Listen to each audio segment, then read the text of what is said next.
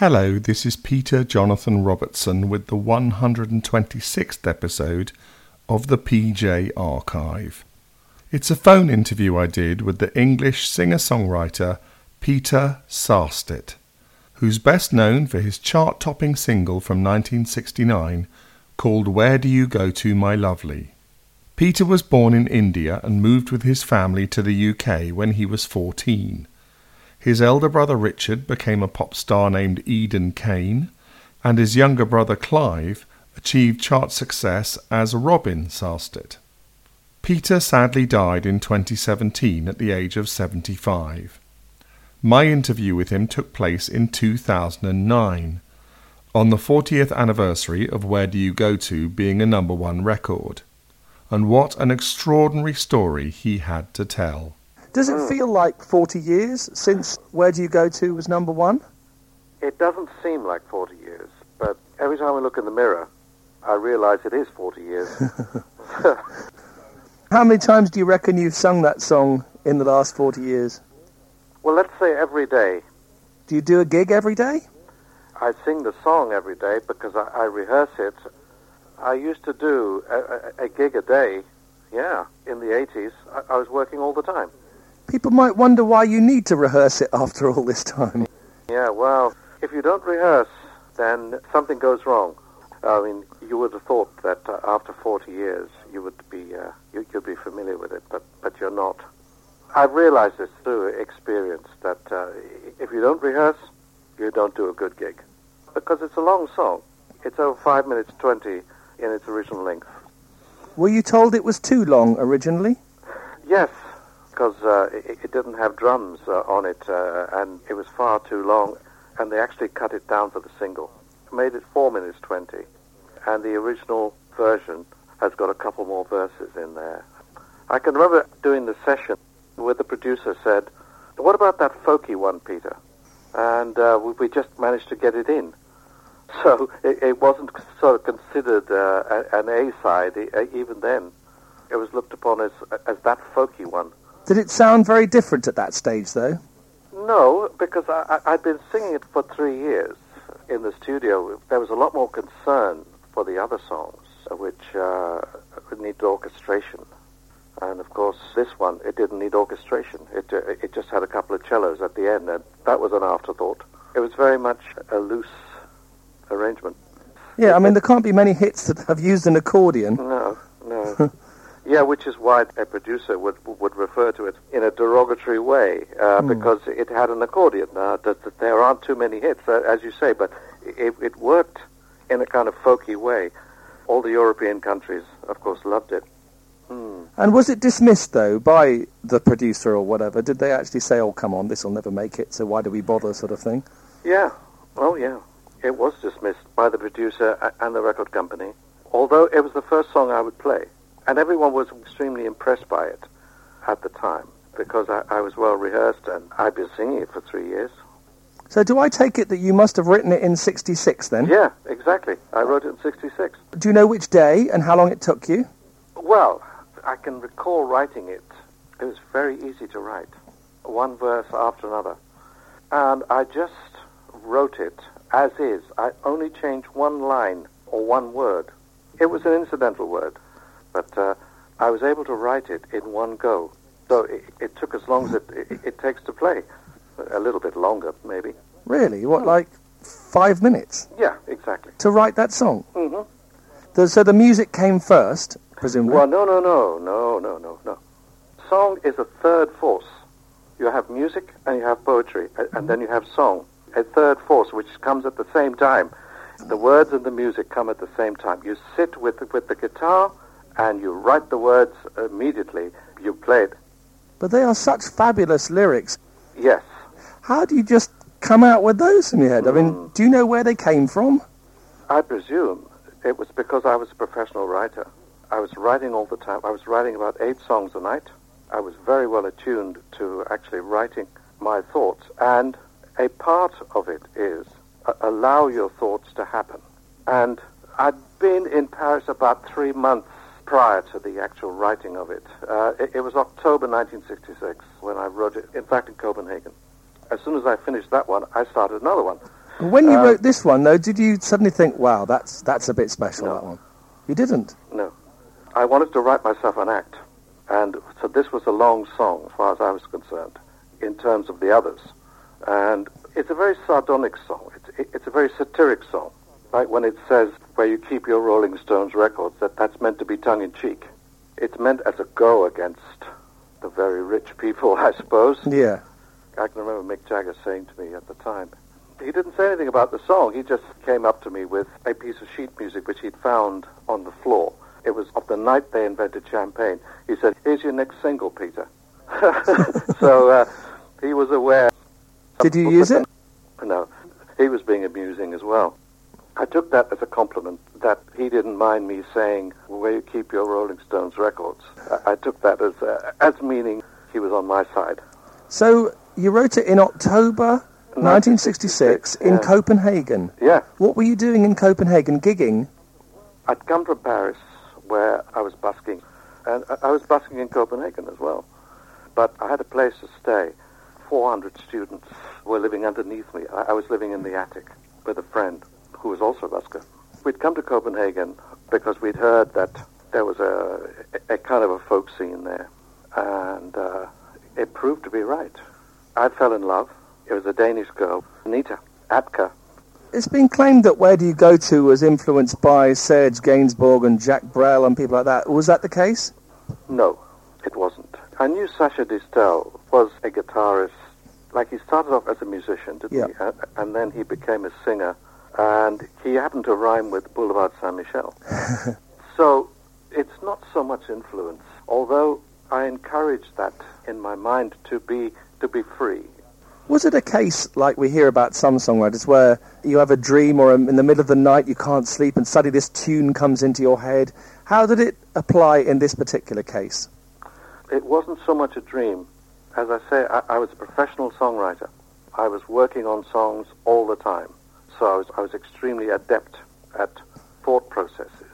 It's kind of headlines, but the headlines of European culture. What are the headlines? Marlene Dietrich, uh, Zizi Jeanmaire, and so on. And these people, I don't know the background of them, but I know of them.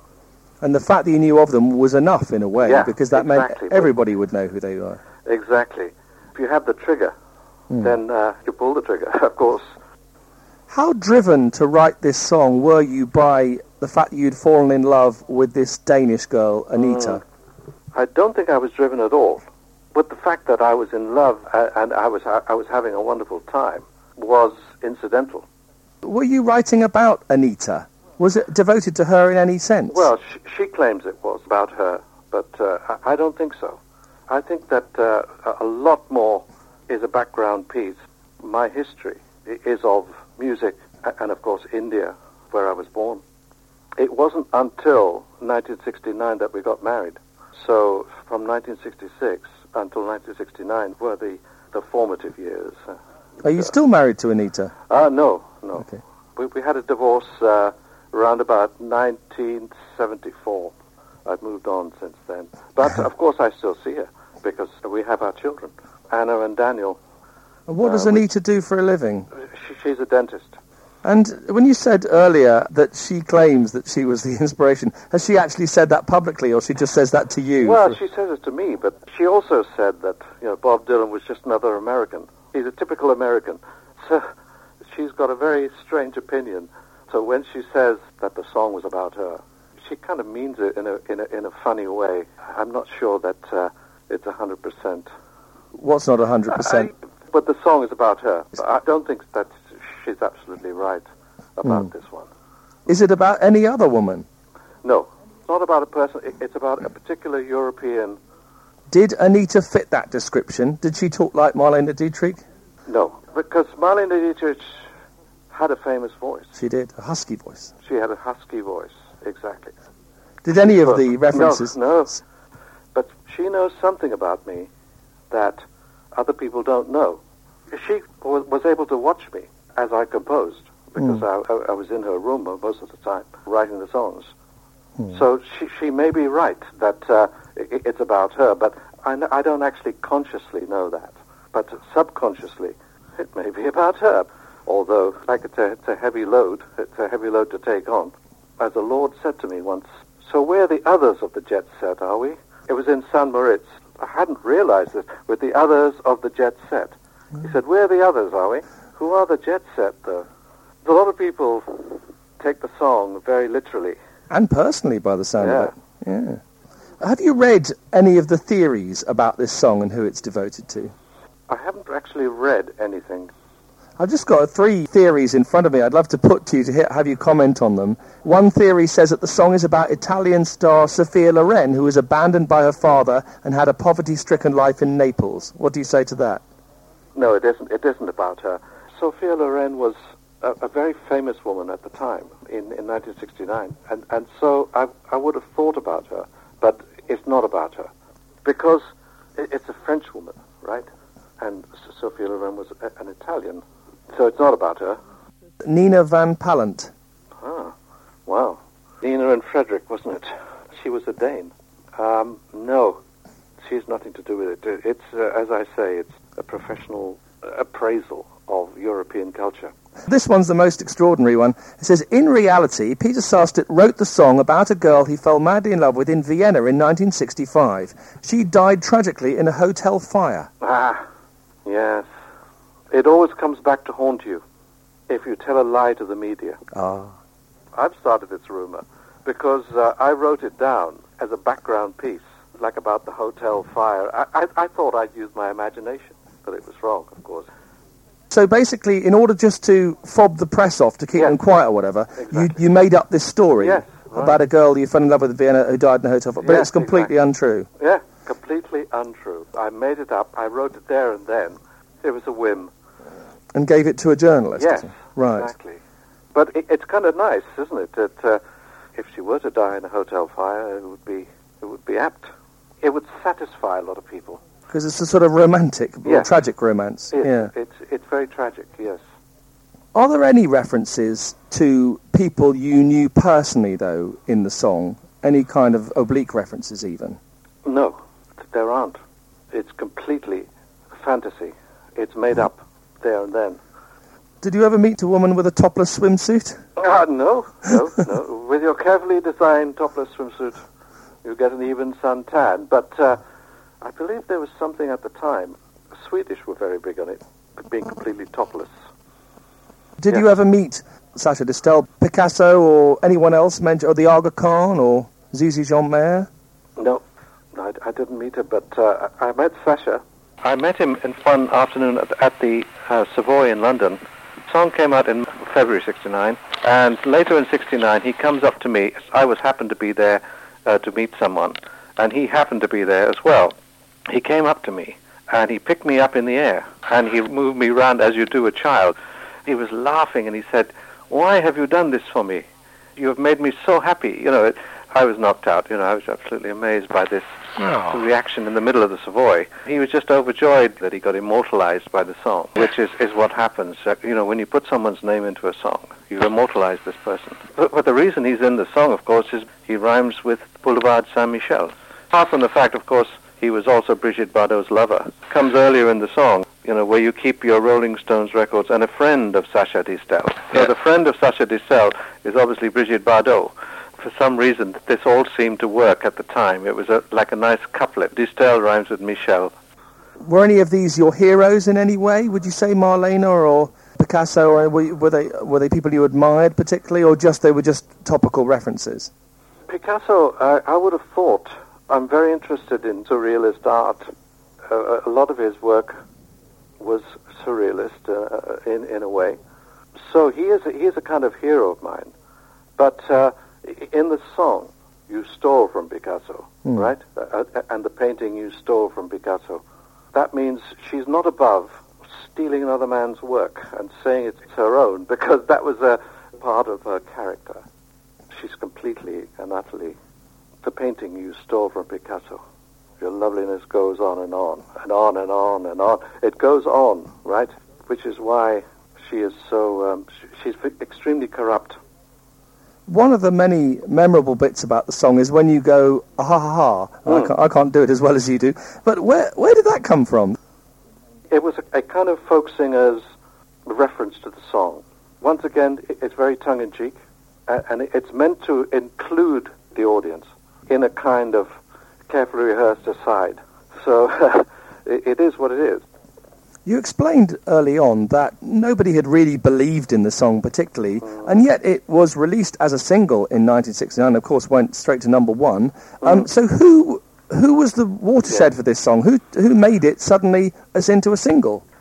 Well, it comes about that a record company is only as good as the, as the people who are there. Yeah. And the people who were at this record company, UA Records, United Artists, um, were, were, were extremely good, especially Barbara Scott, publicist.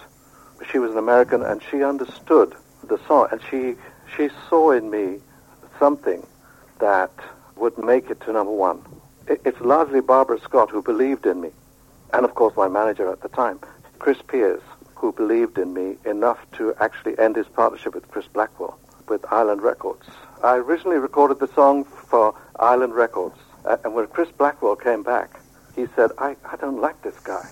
I think it's, it's rubbish, and I, I don't think it'll, it'll make number one. Now, Chris Blackwell, he'd already had Stevie Winwood and uh, people like that, Bob Marley, in fact. So Chris Pierce, at that moment, leapt up and said, I believe in him. I think he will make it in this business. And Chris Blackwell said, no, he'll never make it. I want to sell it straight away, even though you've spent the money on making the album. And he sold me there and then to United Artists. They actually made me pay back the advance, which, which he'd got. Uh, So Chris Pierce left the company. He said, I want to sell my shares in Island Records now, and I want to sell them back to you, because I will set up my own company, and we'll actually make Sarstedt a hit from, from Hereford Square. Did he make wait. that drastic decision because of you? Because he Yes. believed in you so much? Exactly. How amazing! How mm-hmm. flattering! Yes. And it was a moment of great drama for him mm. because he used to name his house. Uh, his house in Hereford Square was, was actually called Millie. Millie was Millie Small. Yeah, I remember that. My boy Yeah, lollipop. my- yeah, Yeah. Exactly. That was the first hit which Island Records had. Chris Blackwell was a very shrewd judge of music, but he, he made a mistake. Uh, I don't know if he made a mistake. Well, he must have done it. It went to number one, and Yeah. everybody still loves it today. Mm. It's a classic, isn't it? Yeah, it's one of those uh, moments of great drama which happen in a career because you need that. You need something. You need someone to stand up for you. So do I take it then that United Artists then released Where Do You Go To as a single, Mm. and it went to number one? After releasing I Am a Cathedral, one of the orchestrated ones, they never believed in it strictly, although eventually they were forced into doing it. And Chris Pierce was working hard on the BBC, like with the producers, for mm. instance, of the radio shows who actually decide what the DJs will play. Was it a particular play by a DJ that set it off? No, it was a producer. Chris Pierce used to manage various people at the BBC. He managed Val Singleton and various other people. In fact, Val Singleton recorded a couple of my children's songs. And once it got played, it took off because this is a very intelligent country. Everybody loved it uh, amongst a certain standard of people who were the producers. You never see them, but they have a huge influence on people. But over the years, since it was released, apart from Sacha Distel that we know about, Yeah. has anyone famous ever said to you, I just love that song of yours or whatever? Well, Robin Gibb did say to me, that, like he plays the song every day in his bath. I met him in the House of Commons, in fact. And he said, what? You wrote, where do you go to? I said, yes. Well, I mean, I, I remember the Bee Gees on that night. It, it was Top of the Pops when I, I was introduced to them, but they don't remember. That we go back a long way. But um, he said to me recently, uh, last year, in fact, he plays the song regularly. Now, I imagine for a lot of songwriters, it's probably one of the songs they wish they'd written. Which song by anybody else do you wish you'd written most of all? Well, it, it would have to be a Bob Dylan song. For the Chimes of Freedom, I would love to have written that. But to go back to you, um, when you won your Ivor Novello Award in, in 69 with David Bowie, I don't understand that. Was it like a joint winners? Yes, because they couldn't separate the two, and, and so I suppose, although uh, the Ivors now are completely different, now they have 200 Ivors sitting up there. They, they had six or eight at the time in 1969. So it was like Record of the Year or something? Yes, Yeah. uh, s- Songwriter of the Year or the Best Written Song or whatever. Did you meet David? Yes, I, I met him backstage, and we decided to actually write some songs there and then. He said, "Well, you're the best writer, and I'm the best writer, so let, let, let's write some songs together." So he said, and I said, "Yeah, well, why not?" My manager then said, "Pete, you have to be in Belgium tomorrow." I'm sorry. At that point, David said, "Which is more important, me writing songs with you or Belgium?" And of course, it was Belgium because we had an appointment. We were going to get picked up, but we had to, we had to go. So I, I never saw him for eight or ten years. What an eight or ten years Yeah. for David Bowie that was as well. Yeah, exactly. Yeah. And later, I, I recorded, but the Sarstedt brothers recorded with Tony Visconti, uh, who was Producer of Bowie, yeah. exactly. He was the producer at the time, and I went round to his house, David's house in God. Beckenham. Beautiful. Uh, he would walk down the stairs, and people would applaud. He'd, he'd walk down like a, a magnificent creature, uh, and uh, we were all underneath him. no, he was a, a, a marvelous guy. So did you get to write songs with him? No, I played him a couple of songs, but uh, I didn't actually get to write with him. but uh, it would have been nice. Which other well-known singer-songwriters have you befriended over the years? Have you got to know? Herb Alpert actually recorded my songs. Now, Herb Alpert was an interesting guy because I met him at backstage of a concert while he was being massaged by a beautiful woman. he said, anytime you come to L.A., let me and Jerry know. Jerry Moss, his partner in A&M Records. I never did, of course, but he'd recorded one of my songs as a follow-up to a Burt Bacharach song. Herb and I got pretty close, but I never followed up. I should have gone to L.A. at the time when I was famous. And of course, another Burt Bacharach influence is uh, my manager at, at, at the time, Chris Pierce. He said, Pete, somebody's on the phone, some, some American guy. He's on about a Western. He wants you to sing the song, but you're not going to do it, are you? I said, no, no, no, I'm not. Uh, I, he said, Pete doesn't sing other people's songs. I'm sorry, Mr. Bacharach, but uh, that's it. And it was r- raindrops keep falling on my head. Um, some Western or other. Yes, Right. Butch Cassidy. Yeah, Butch Cassidy. Yeah. I was just standing. I said, yeah, that's that's all right. Uh, So they got B.J. Thomas to sing it yes. instead, and yeah, exactly. God, have you kind of kicked yourself over that moment? You didn't grab the phone and say, "Excuse me, I'll do it."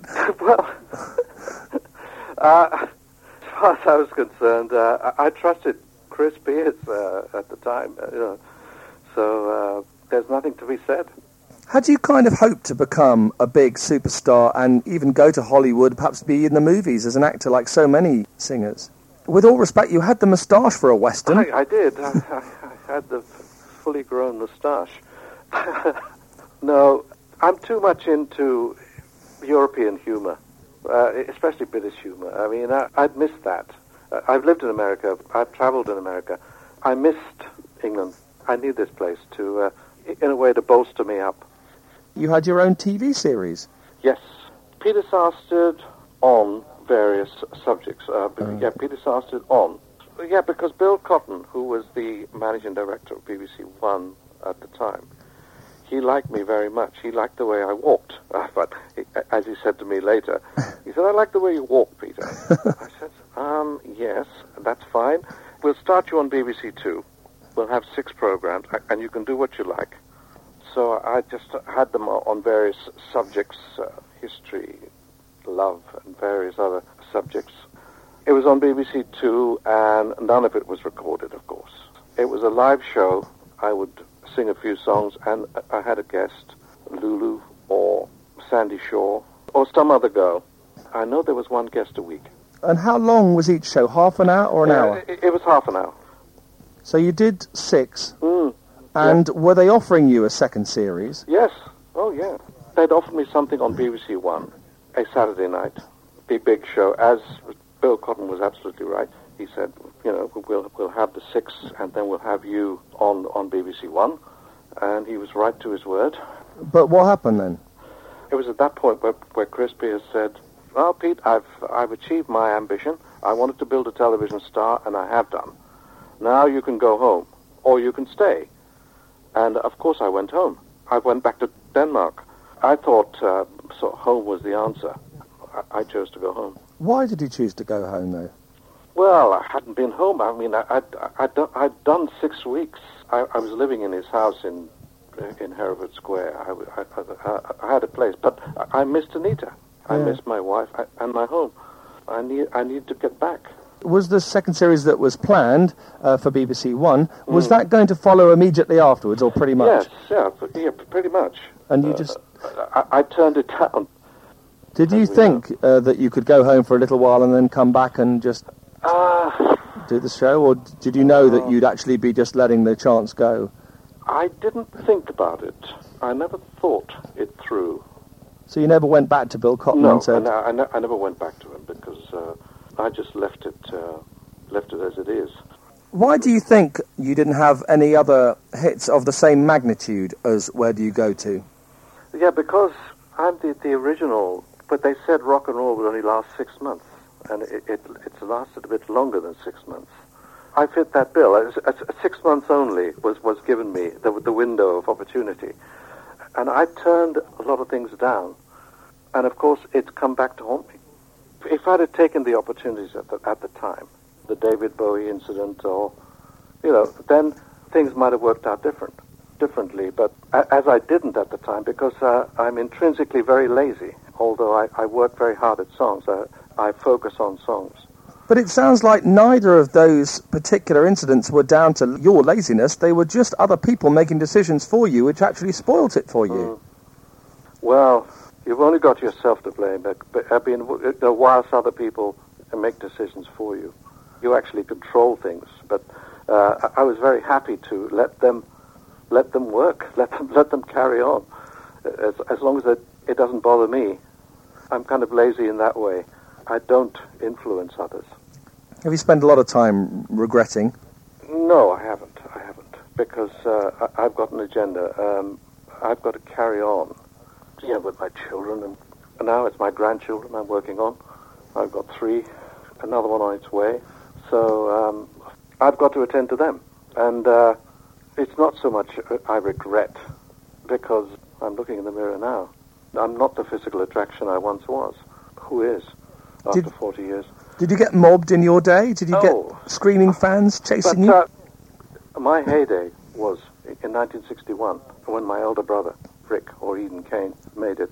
I was the bass player in his band, and we used to get mobbed then. But it's vicious because the girls want to scream for you, but they're guys. The guys hate you, and you have to escape them. So it's a double-edged sword, this, this fame business. There are as many people hate you as love you. Would you say that the success of Where Do You Go To has been a double-edged sword as well? Has been a bit of a millstone for you? Well, it had a very bad 80s. It never did anything in the 80s, in the whole of the 80s.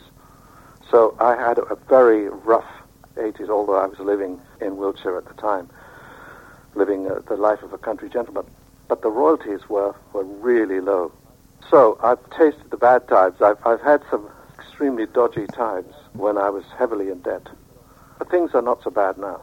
Did you ever consider selling the rights to, to save the debt, like Lionel Bart did with Oliver, for instance? Well, as I never owned it in the first place. Did you not? It belonged to United Artists, Exactly. It? You got uh, performance yeah. royalties and songwriting oh, yeah. royalties, yeah. yeah. But you don't have the right to sell it, which uh, other people do.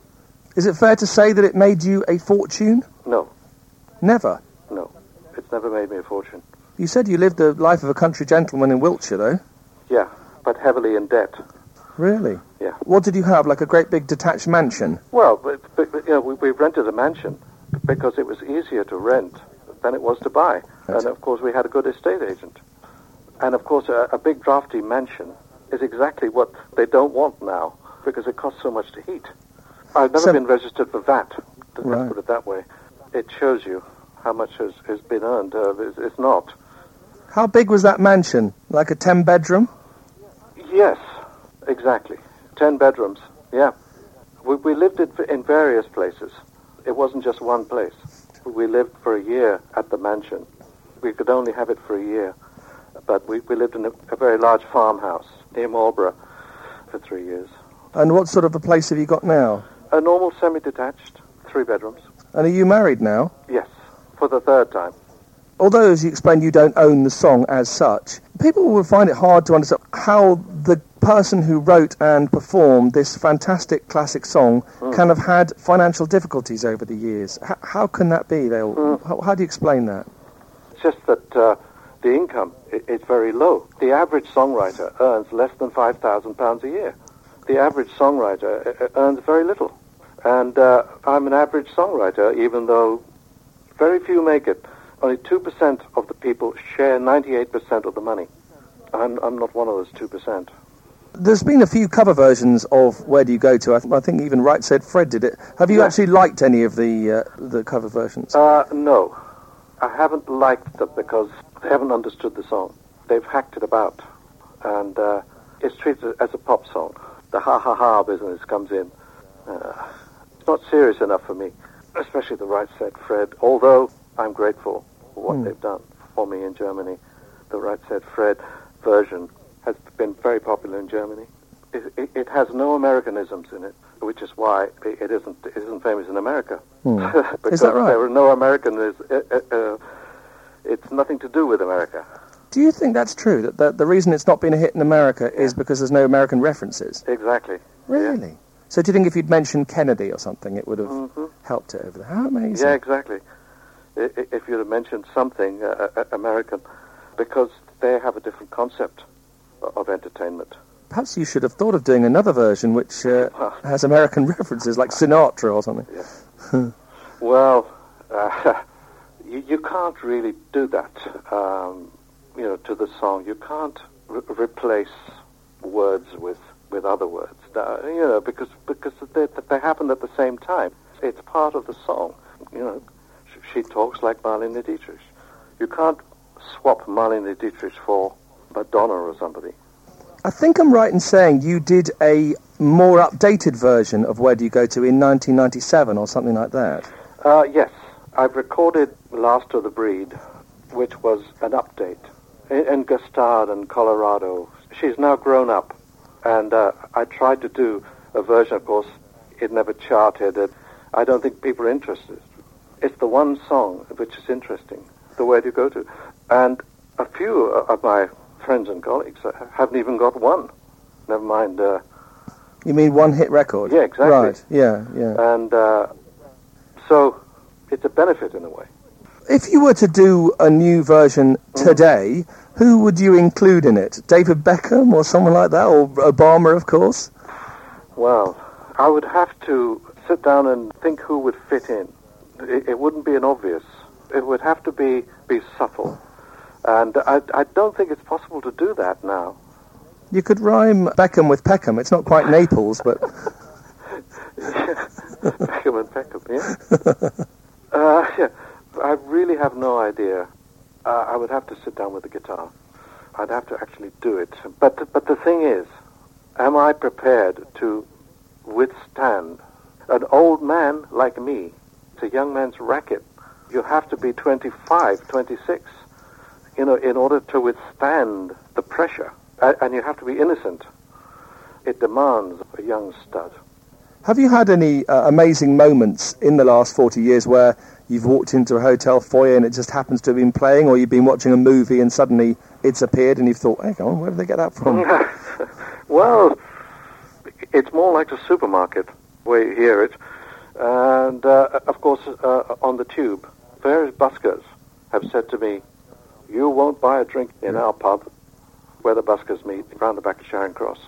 They said, you will not buy a drink here because every time we play your song, in come the nuggets. Have you ever walked past a busker who was performing it and actually said, I'm the one that wrote that, I'm the one that... No, I've, I've never done that. But uh, other, other people have seen buskers singing my song. Hmm. Have said, oh, God, I, I know him. Am I right in saying that you and your brothers hold a kind of a record of having had number ones, the three of you, or something separately? Yes, yes, uh, all of the same family. Yes, un- un- unlike the Gibb family. Yeah, they had them together, didn't they? As Yes, they had them together. To have three uh, separate brothers in. Yes, I believe there is a record. How close are you to your brothers now? Uh, well, one lives in Spain and, and the other lives in L.A. So uh, I rarely see them. Which one lives in L.A.? My elder brother, Right, Eden, Eden Kane. Yeah. He, he's lived in L.A. since 1969. Is there any chance of you three performing together? Well, we, we, we keep on thinking about it, but I don't think there's any, any real chance of, of us actually coming together because it, it would take a lot of rehearsal. And are you going to be touring again? Are you, what are your plans musically? Well, I, I just wait for opportunities.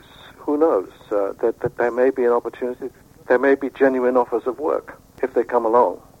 But I, ne- I never try. I, I, I don't have a manager, an agent, a publicist at the moment. I, I keep writing, but um, Do you have fans now that you had way back when in 1969?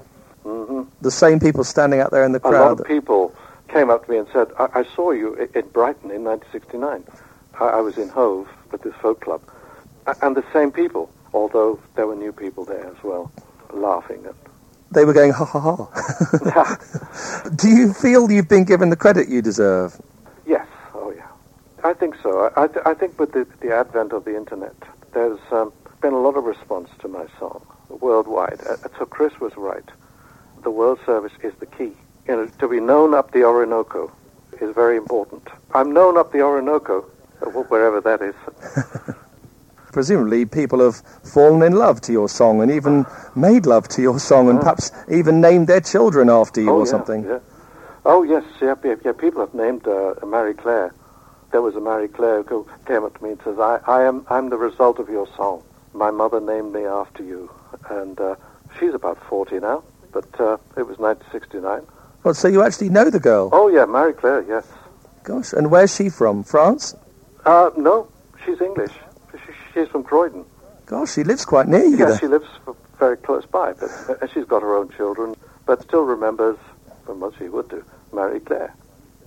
I'm surprised the magazine hasn't used it as a kind of a theme for one of their ads or something. Mm, yes. Well, because EMI Music, who own the song, are very jealous of it. How do you mean? It- It's the family silver, Right. but they keep it on a shelf and they will not let it out um, until I'm dead, uh, I suppose, when uh, the floodgates will open. But they tend to respect the family silver. What do you mean they don't let it out? I mean, when people have asked to use it on movies or adverts and things, Exactly. they've refused. Yeah. Well, why though? Isn't it great exposure? Well, who knows? Who Doesn't- knows what their policy is? Maybe they are interested in, in hanging around, but they won't let it be on an ad. Can't you overrule them? I, I could say yes as, uh, as many times as possible, but they own the song. Have you never had a chance to say, no, you can't use my song, that's mine? I suppose because it doesn't belong to you. Exactly, exactly. How It doesn't belong to frustrating is that? Well, it kind of puts a picture on it. If someone else can actually decide whether it's used or not, then uh, you don't care. So, United Artists was bought by EMI, was it? Was it part Yes, of? Yeah. exactly. I don't feel bitter. I, I may sound bitter. That, that, that, that, that's because I'm a subscriber to Private Eye. oh, yeah. What what sort of ambitions do you have left? What what are the main aims in your life now? I'm, I'm saving something up, but what, what, you know what it is, I, I'm, I'm not sure. It's to do with music, but uh, m- maybe I'm destined for something. I'm keeping myself fit, just in case there's uh, a need for me. A resurgence. Mm. I, I'm willing to dye my hair if necessary. How would you like people to remember you after you've gone? Once you're gone, it doesn't really matter, does it? You can say what you like, but you're, you're a bunch of ashes, aren't you? But now you're alive, you can tell people how you'd like to be remembered. Yeah. I have no idea what people will make of me. It, it may even be that the song doesn't last very long. It, I think it will. It has already. With I mean, it's still loved so much today, isn't it? How do you feel about the fact that you'll probably always be best remembered for that song? Well, as I say, many songwriters haven't even got one song. So it's a pleasure. I take whatever is available. I, I will take that. This is Peter Jonathan Robertson. I hope you've enjoyed my interview with Peter Sarstedt from 2009. If you'd like to let me know your thoughts on it, you can find me on Twitter at PeterJonathanR2.